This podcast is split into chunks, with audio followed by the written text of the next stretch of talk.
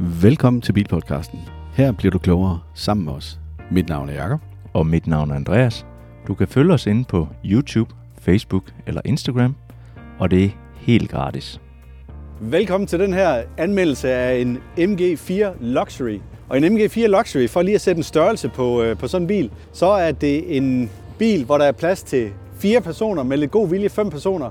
Det er det, man i gamle dage kaldte for en hot hatch, altså noget, der minder lidt om en golfstørrelse, lige lidt under golfstørrelsen, fordi at golf er jo en bil, der også er vokset i størrelsen over den sidste årrække. Men Preben, kan du prøve at fortælle mig lidt om, hvad det er for en pris, at man kan få den her til? Den her bil, den fås til 249.999. Den koster 249.995, fordi den har fået den her blå metallak. Ellers så kan du få den til 244.995. Du kan også få en intromodel. De, sjovt nok har de kaldt den Nordic til 199.995, men den er uden varmepumpe, og så kalder de den Nordic. Ja, det giver ingen mening, fordi at lige netop i Norden, der, der giver det rigtig, rigtig god mening at have en varmepumpe i sådan en bil her. Og til dem, der ikke lige er helt med på en varmepumpe, det er at sørge for, at bilen den kan holde rigtig godt varm og kan varme op inden og så videre og så videre. Det er en del, man ikke har lyst til at undvære, hvis man kan undgå det. Især om vinteren. Men, Men øh... sådan overordnet, Preben, i forhold til udstyr og så videre, så vil jeg lige nævne sådan lidt forskellige udstyr, som jeg rigtig godt kan lide ved den her MG4. Og noget af det, jeg godt kan lide ved den, det er, ja, det er ikke så meget med udstyr at gøre, men det er designet. Ja. Men, men jeg kan også godt lide, at den har adaptive forlygter, det vil sige lygter, der selv blænder op for øh, nærlys og fjernlys. Så har den øh, Android Auto og øh, Apple CarPlay. Det er dog kablet, men den har det. Så har den det, man kalder for One Pedal Drive. Det vil sige, at du kan køre bilen kun ved at bruge speederen, og så når du slipper speederen, så bremser den selv ned til 0. Det fungerer rigtig godt og rigtig behageligt. Den har nogle assistentfunktioner. Det kan jeg normalt godt lide. Lige på den her, det kommer ind på senere, men lige på den her, der er det knap så godt. Udover det, så øh, fås bilen, eller bilen her, den er også med Vehicle to Load. Og Vehicle to Load, det, er, det vil sige, at du kan trække strøm ud fra bilen, og så bruge det som en almindelig stikkontakt. Men det er jo selvfølgelig begrænset. Du kan ikke bruge det. Det er ikke ligesom Vehicle to Grid, altså hvor du kan sende strømmen tilbage på netværket, og så på den måde spare en masse penge derhjemme. Det er altså kun, den udgør det kun for en stikkontakt eller en, et par stikkontakter. Og så på den måde kan du bruge det til noget andet udstyr. Preben, skal vi ikke bare komme i gang med design? Jo. Og øh, hvad tænker du om designen på sådan en MG4? Det, øh, det bringer lidt fordomsglæder tilbage til dem, som kan huske øh, MG-biler for 60'erne. Et øh, aggressivt design, der virkelig øh, træder frem, som øh, vil noget med pæne julealufælge, med virkelig et flot svung, hvor man virkelig får en øh, rigtig flot bagende, som I vil komme til at se senere i videoen. Det er et øh, design, der vækker opsigt. Det er et design, man går glad ud til. Man øh, smiler, når man øh, tager ud til den om morgenen, og man smiler, når man kører i den. Du får øh, lidt fornemmelse af MG'en, at den er selvfølgelig ikke helt nede på jorden, som de var, men så bliver biler ikke lavet rigtigt i dag. Noget af det, at jeg har lagt mærke til, når jeg stiger ud af den her MG4, det er, at bundrammen af bilen, den går simpelthen så langt ud, fordi at dørene de stopper op i den her højde. Og det er faktisk irriterende, fordi så bliver ens bukser beskidt her bagpå, fordi du skal helt derud ellers, når du skal ud og ind af bilen. Og det synes jeg er noget af det, som er ret negativt ved den her MG4, bortset fra alt det andet, som er positivt. Så alt i alt så er det et design, du godt kan lide. Det er et rigtig flot design. Det har de virkelig fået ramt rigtig godt. Altså, jeg skulle vende mig til den til at starte med, men øh, jeg vil sige, det er en af de pænere elbiler, der er lavet, hvor den øh, også er lidt drengerøvsagtig Ja. i forhold til den her øh, lidt aggressive front med, med sådan lidt store skørter, og så har den den der dobbelte hækspoiler, som du snakkede om. Men øh, karaktermæssigt, der lander vi den på 6,0 for design. Preben, så er vi rykket indenfor i bilen, og nu skal vi til at snakke om komforten i en MG4 Luxury. Og hvad er din holdning til komforten? Komforten i min verden, det er jo noget, der gerne skal være lidt blødt. Det skal være lidt øh, rart at køre på. Det er sådan en af mine øh, prioriteter. Den her, den er sat lidt hårdt op. Men det er også hele bilens identitet. Den er lidt fræk, den skal være lidt hurtig, den vil gerne lige give lidt ekstra. Ikke?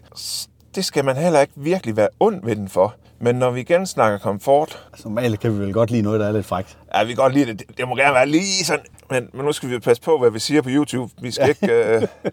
Noget, der simpelthen er dumt i den her bil, det er den her fantastiske midterkonsol. Synes du det?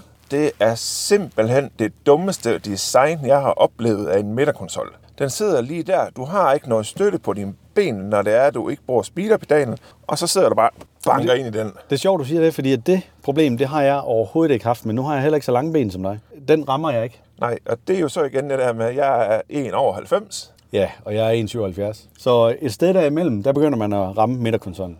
Men det skal ikke tage, tage noget for, for komforten som sådan. Det er en sportsbil, og det er det, den reagerer ud fra.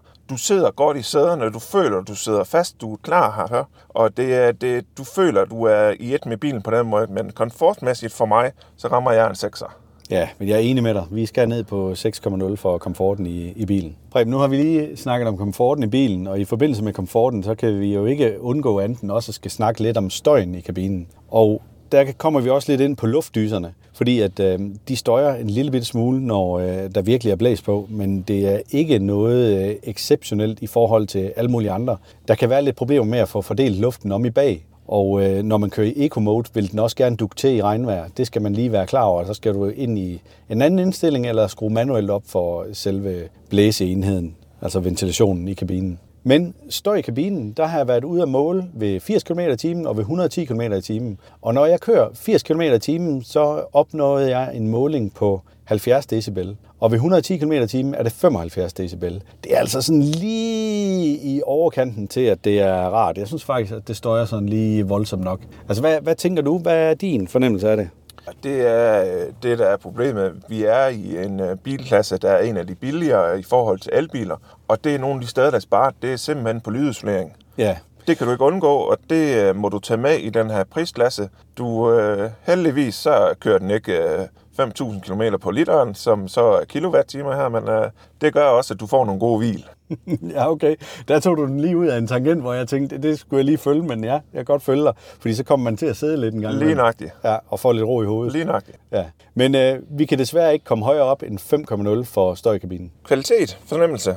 Vi sidder herinde for. Vi er igen i det der lidt billigere prisleje, men du får faktisk en ganske okay kvalitet. Du har læder her på rettet. Det er rart. Det er rart at røre ved og den har en fantastisk feature, ret varm. Det er bare lækker, når du er ude og gå en tur, eller det er koldt, og du har skulle fjerne øh, sne fra hele bilen. Det er simpelthen fantastisk. Du har her lidt midt på, det er lidt hård plastik, men det er ikke noget, der skæmmer udseendet, fordi det er pænt, og det er brugbart, og det er ikke noget, du sidder og rører ved hele tiden. Hvis du så går herop på instrumentbord, der har du igen. Det er lidt bløde, det er rart at røre ved, det er rart at give noget og du får en flot pianolak, det er et spørgsmål, om man kan lide det eller ej, men det ser fint ud her. Går vi igen herud på døren, der har du altså igen, det er hårdt det her, men det ser godt ud.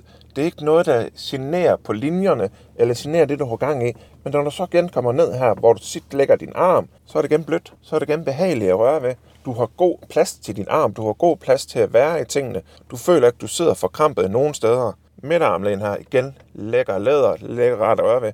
Og så er det tilstrækkeligt bredt, og kabinen er træk stor, så du kan sidde her både som fører og som passager og lægge din arm der og have det stille og roligt. Alle de her ting taget sammen, så rammer vi en 6'er. Nu skal vi til at snakke om køreegenskaberne i sådan en MG4 Luxury Edition. Og det der er med det, det er, at køreegenskaberne, de fejler altså ikke ret meget. Den ligger virkelig godt på vejen. Jeg vil egentlig øh, sammenligne det lidt med en gammel Golf. Eller gammel. En nyere Golf. Altså Golf fra den gang, hvor man kendte en Golf, som gav køreglæde. Og det gør de nye Golf altså også. Men det her, det er helt klart en bil, hvor der er fokus på øh, sådan lidt en hårdere undervogn, og den ligger altså rigtig godt i vejen. Og du kan, hvis du sætter den i sport, godt få den til at lege lidt med, altså få den til at, at slå lidt med røven når den kører ud af svingene, fordi det lige netop er en baghjulstrukken bil. Men det er også en bil, hvor du har lyst til at køre på de her små veje, fordi det lige netop er sjovt at køre, og du føler, at du har styr på bilen hele tiden osv. Så, så derfor så har jeg lyst til at give bilen 7 i køreegenskaber. Når jeg sammenholder den med nogle af de andre biler, vi har anmeldt, så er det helt bestemt i det leje, den skal ligge. Måske endda 7,5. Det, der så lige er med den,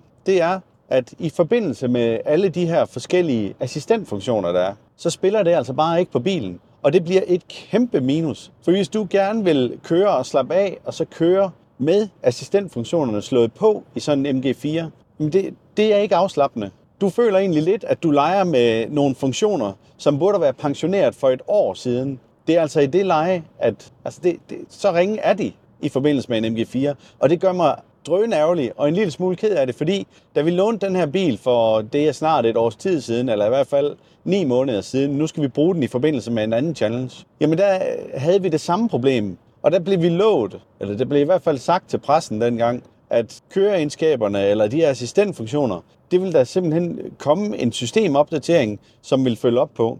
Jeg kan godt se, at der er sket lidt inde i det her infotainment-system, men der er intet sket i forhold til at forbedre de her assistentfunktioner. Og det kan også godt være, at det her MG Pilot, det simpelthen bare er, det er meningen, det skal holde dig inden for linjen, men de har altså en funktion, som også skal være med til at guide dig, og være med til at styre, og være med til at holde dig på vejen midt på banen. Og det fungerer overhovedet ikke tilstrækkeligt i den bil her.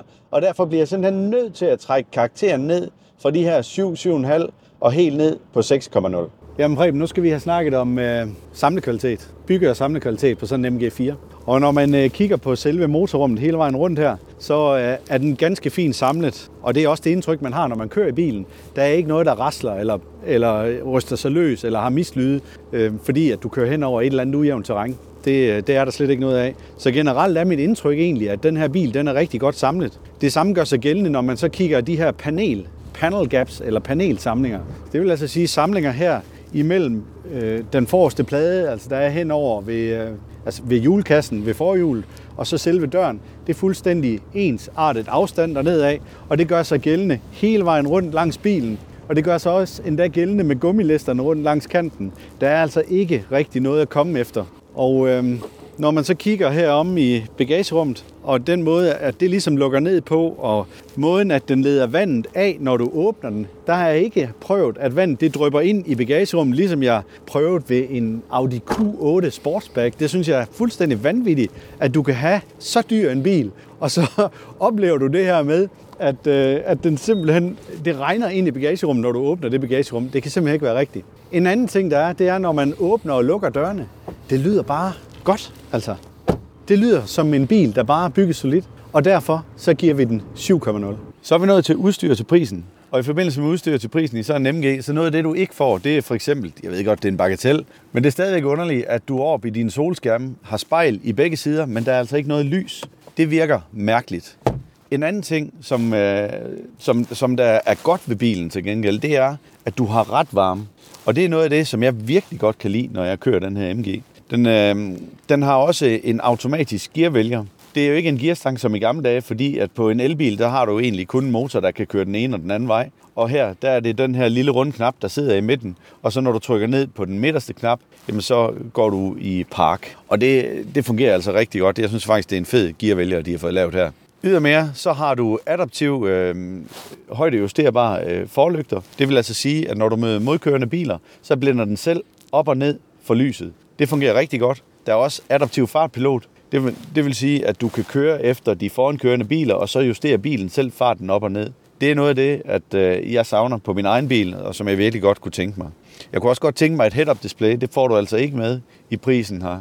Og så kunne jeg også godt tænke mig, at det var Matrix LED-lys, altså hvor den selv blænder op og ned, alt efter om bilen kommer i, i højre side eller venstre side, så kan den gøre lyset kortere i den ene og i den anden side. Men alt i alt, så får du altså rigtig meget udstyr til prisen. Så jeg har lyst til at give den 7, men jeg bliver nødt til at trække en karakter fra, fordi at assistentfunktionerne, som skal holde bilen på vejen, altså inden for stregerne, og så egentlig selv køre bilen i, øh, i, et vist, i en vis grad, vil jeg sige, det fungerer bare overhovedet ikke optimalt. De er nærmest på kanten af farlige, og derfor bliver jeg nødt til at trække en karakter fra, så vi lander altså kun på 6,0 for udstyr til prisen. Pladsforhold, det er jo som altid individuelt, men uh, nu kan I selv se det. Jeg har prøvet at sætte mig ind på Jakobs sæde her, som han har haft indstillet. I kan se nu, jeg har sådan et stykke her op til toppen af taget. Jeg sidder og kigger lige ud under toppen af, uh, toppen af forruden her, så uh, det er altid individuelt, hvor meget plads man har behov for. Men jeg kan prøve at sætte mig om bag mig selv. Se, hvordan det går. det bliver lidt presset, det der, Preben. Ja, prøv. Prøv at lukke. Skal jeg prøve at lukke? Au! oh, sorry. Hvordan var det med højden til loftet ellers? Jeg sidder sådan oppe i loftet. Du sidder oppe i loftet. Så man skal ikke være over 91 teenagebørn herom, så er det ikke sjovt. Jeg vil sige, hvis jeg skulle sidde bag ved dig, Preben, så bliver jeg altså også en smule presset på øh, sædepladsen. Jeg prøver lige at gå over på det andet sæde. For det første, så støtter den virkelig godt. Der, der er god støtte her under, under hvad hedder det, benene på bagsædet. Men for det andet, så har jeg altså, øh, jeg har i hvert fald 3 cm op til loftet her. Det synes jeg egentlig, det er, det er godkendt. Så derfor, en bil i den her størrelse, den bliver vi nødt til at give 6,0. for pladsforhold. Vi har lige valgt at rykke bilen en lille smule, fordi vi var ved at blæse væk herover på havnen. Vi er stadigvæk nede på Horsens Havn, men vi skal til at snakke om nyttelasten. Og i forhold til sådan en MG4 Luxury Edition, så kan den klare en nyttelast, inklusiv fører, på 463 kilo. Og når vi så skal snakke om bagagerummet, hvor meget kan man proppe i sådan en MG, så er der altså plads til 363 liter inde i bagagerummet. Men det er altså inklusiv den plads, der er nede under bundpladen.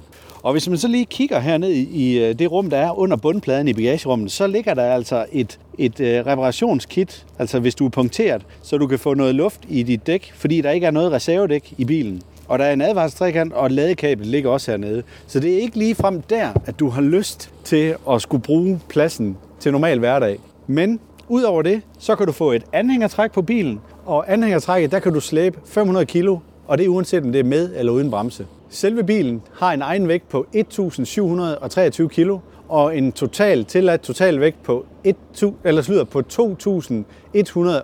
2.123 kilo. Og det bringer os frem til en sammenlagt karakter på 5,0 for nyttelast. Nå Preben, vi har flyttet lokation i forbindelse med vores elbil her fra MG. Og øh, det har vi gjort, fordi at nede på Horsens Havn, der var vi ved at blæse vandet. Det må man sige ja til. Og øh, det er jo sådan med elbiler, at de er utrolig meget påvirket af vind. Og det samme gør sig gældende for den her MG4. Så nu skal vi til at snakke om batteri, rækkevidde og forbrug.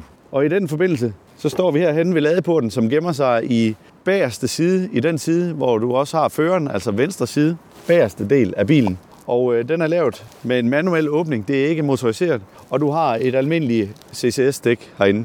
Det er sådan, at der er lys i selve stikket, så om aftenen, hvis du har behov for at, at skal orientere dig, jamen, så er det til at have med at gøre. Men Preben, lad os øh, komme i gang med batteriet. Styringen af det sidder inde på skærmen herinde, så når du har stykket 9 af det, så starter den selv. Så kan du også slukke den inden for bilen, og du kan låse op for det, så du simpelthen kan komme til at trække stikket ud og sætte det tilbage i den øh, lader, som den kommer fra. Men den har en batteristørrelse, den her på 64 kW, og du har brugbar net, eller brutto som det hedder, på 61.7, og den kører på 400 volts teknologi. Så det er lige generationen før, hvor mange af de nye kommer med 800 volt i dag.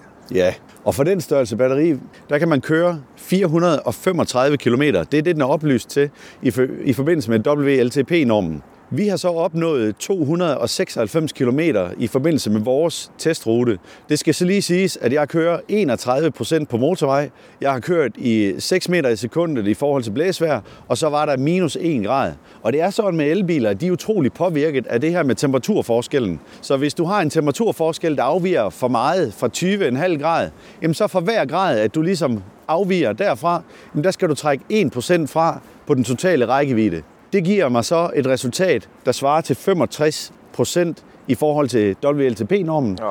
Og hvis jeg korrigerer det i forhold til temperaturen, jamen så er det helt op på 88 procent af, hvad den egentlig har lovet at skulle køre. Og det synes jeg er meget godt. Det er det. Det er rigtig fornuftige tal og virkelig kommet helt op i uh, toppen der. Det giver nogle forbrugstal, som, hvor det er oplyst til at bruge 16,6 kW, men den er op at bruge 22,1 kW. Det er lige det der lidt over, fordi det er koldt og fordi det blæser meget. Og det giver en karakter på? Ja, vi når frem til en karakter på 5,5. Efter vi har snakket rækkevidde, så skal vi selvfølgelig også have snakket opladning. Og en MG4, den oplader DC 140 kW, og det synes jeg egentlig er ganske udmærket for et batteri i den størrelse. Det betyder, at den på papiret skulle kunne lade fra 10 til 80 % på 26 minutter. Underligt nok, så klarede jeg det på 24 minutter og 8 sekunder. Det svarer til, at det gav mig 118 km per 10 minutter, at jeg holdt opladet. Og i gennemsnit, der holdt den en, øh, en gennemsnitlig opladningshastighed på 115 kW. Det, det synes jeg absolut, det er godkendt. Ja, det er rigtig, rigtig flot tal. Det er virkelig øh, noget af det, der kommer op i toppen, når vi også snakker 400 volt. Så det er rigtig, rigtig pænt. Jeg kan være så heldig, at han har mulighed for at oplade derhjemme også på en AC. Det tager 6 timer og 45 minutter, og det er absolut også godkendt. Det, man kan nå at sætte den til om aftenen, det kan lade på de billige timer om natten, og så er den bare klar til at køre om morgenen, når man skal afsted. Det er en af de steder, hvor man sådan lige skal begynde at tænke sig lidt om, fordi at der kommer flere og flere elbiler, som får de her kæmpe batterier på tæt på, øh, på 100 kWh. Og hvis du har et batteri på 100 kWh, og du kun kan oplade med 11 kW derhjemme, hvad du kan i de fleste huse, fordi de simpelthen ikke kan trække mere strøm, ja. Jamen øh, så er du altså ude i, at du faktisk ikke kan nå, hvis du kører bilen helt flad hver dag, så kan du ikke blive ved med at nå at lade den op om natten, for det er der simpelthen ikke tid til. Nej, og det er jo så noget af det, man skal tage med fremadrettet. Forhåbentlig kommer der også nogle kraftigere ellader, Jamen det er der allerede. Du kan lade med op til 22 kW. Problemet er bare, at du skal have skiftet dit, øh, dit stik ud i vejen. Altså din øh, sikring er ude i vejen, fordi at du skal have tilført flere ampere til huset. Ja, og så det kommer muligheden for at køre det opad, men batterierne bliver bare større og større, så det bliver svært at nå det hele. Så øh, når vi kommer til selve opladningsdelen, så kommer en karakter til at hedde 5,0. 5,0 for opladning. Og grunden til, at den ikke får højere, nu vi lige stået i rosten i forhold til den tid, du skal bruge ude ved ladestanderen, jamen det er simpelthen fordi, at vi har en skala, hvor at vi skal over 150 kW, før du ryger op, og så får øh, en karakter på 6. Så 5,0 for karakteren for opladning. Garantiforholdene på sådan en MG4 er rigtig, rigtig flotte. Du får 7 år og op til eller 1.500.000 på selve bilen. Du får 7 år eller op til 1.500.000 på batteriet også. Du får 7 år mod rustgennemtæring. Og så har den en rigtig smart, hvis du får lavet din service hos MG, så får du gratis 7 års vejhjælp også. Det er simpelthen det er op på en god pakke, så det er simpelthen rigtig godt. Det får en karakter på 8,5 for garanti. Nu er vi nået til værdi for pengene. Ja. Og øh, hvis der er noget, at sådan en MG4 den kan levere, så er det helt sikkert værdi for pengene. Fordi det er Danmarks billigste elbil, hvis man går ned og tager den helt skrabede Nordic version. Men det her, det er luxury-udgaven, vi står med, og det er selvfølgelig den, at vi giver karakteren ud fra i dag. Og jeg vil klart anbefale, at man giver de penge op til Luxury Edition. Det bliver en helt anden bil, du vil opleve og køre i. Især mænd for varmepumpe er bare så vigtigt i det ja. nordiske klima. Der vil du kunne se det på rækkevidden. Ja. Ja, det vil du. Udover det, så er værdi for pengene, jamen altså man får bare rigtig, rigtig meget bil, og du får en bil i en fornuftig kvalitet. Og når du sidder inde i bilen, så, er det, så, så vil jeg nærmest sige, at den emmer af en, en bil, der i hvert fald i gamle dage prismæssigt kostede væsentligt mere end det her. Der snakker vi nærmest 200.000 kroner mere end det her. Også for en bil i cirka samme størrelse. Fordi at materialerne, valget af materialer, og der hvor de har valgt at spare, det, det er altså virkelig vel øh, afbalanceret. Og det betyder også, at du for eksempel får varme i rettet med. Og sådan en som mig, som fryser mine fingre konstant, der synes jeg jo, det er fantastisk, at der er varme i rettet i den bil her. Men når jeg snakker værdi for pengene, så der hvor den her bil giver mig allermest værdi, det er køreglæden. Det er smiles på miles, som det hedder så pænt. Du sidder virkelig med et smil, når du går ud til den. Den har et fedt design, så du bliver glad at se, når du sætter ind i den og kører den, så har du det rigtig, rigtig fedt. Du synes, den er sjov at køre rundt i. Hvis man godt kan lide at tage de skarpe sving, hvis man godt kan lide at komme ud på de små veje, virkelig at smide den rundt, det gør den fantastisk, den her bil. Ja, og så er den jo baghjulstrukken. Det er jo også lige noget af det, der gør det lidt ekstra sjovt at køre. Og det kan du altså godt mærke, når du kører på de veje der. Og jeg vil rigtig gerne have prøvet at tage ESC-systemet af, det som styrer stabilitetskontrol, og se, om man ikke kunne lære donuts, for det tror jeg virkelig godt, den har moment nok til. Det vil være fantastisk. Men da det ikke er min bil, så tager vi den lige en slapper på lige på det område. Vi vil gerne have lov til at låne nogle biler af MG en anden gang, så derfor så behandler vi selvfølgelig bilerne ordentligt. Og det skal siges, at de har virkelig prøvet at ramme MG Heritage, som var det de her biler fra 60'erne, som var de lidt mere billige, men som var solide og sjove at køre i. Og sporty. Ja. Og sporty, det har de virkelig taget med i det her. Ja. Det har de gjort rigtig, rigtig godt. Så det bringer os frem til værdi for pengene, en karakter på 8,0. Og hvis vi så prøver at opsummere alle de her 13 forskellige kategorier, som vi har været igennem, så lander vi altså på et gennemsnit på 6,2 for den her MG4 Luxury. Og så vil jeg lige tilføje en sidste anekdote i forhold til det her med køreegenskaberne. Fordi da jeg var ude at teste køreegenskaberne og kørte rundt på de små veje, der sad jeg jo med et rimelig solidt smil plantet i fjeset. Men så kommer der en orange MG4 kørende imod mig rundt på nogle af de veje her. Og føreren af den bil, han sad også bare og lignede en glad julegris. Fordi man kan bare se, at det er bare køreglæde. Det skinner simpelthen ud igennem folk. Og det er altså noget af det, jeg gerne vil fremhæve ved den her bil. Der er ingen tvivl om, hvis jeg skulle vælge en lille, kompakt bil, hvor man oven i købet, og det kan man se i vores challenge, hvor vi pakker en barnevogn ind i bagagerummet af den her, hvor man oven i købet har let ved at få en stor barnevogn pakket i bagagerummet. Altså der vil jeg sige, det er godt gået. Jeg, for, jeg forventer altså virkelig, øh, at der bliver solgt nogle flere af de her MG'er, når, der, når folk får øjnene op for, hvad den egentlig kan. Det sidste vigtige punkt, inden vi stopper, det er Euro NCAP, som er dem, der tester bilerne for sikkerhed af det. Der er den blevet testet i december 2022, og der har den fået 5 stjerner. Så det er virkelig en god bil, som er sikker også. Ja, fem stjerner, det er toppen i Euro NCAP, så du kan ikke komme højere op. Og ud fra den, så vil jeg sige, får de bare styr på assistentfunktionerne, så er det altså virkelig en fin bil. Det var alt fra Bilpodcasten for den her gang. Ha' det rigtig godt, til vi ses næste gang. Tak fordi du lyttede med. Gå ikke glip af næste episode. Tryk på følg eller abonner. Fortæl dine venner og bekendte om os. Det vil hjælpe os utrolig meget. og kør forsigtigt derude.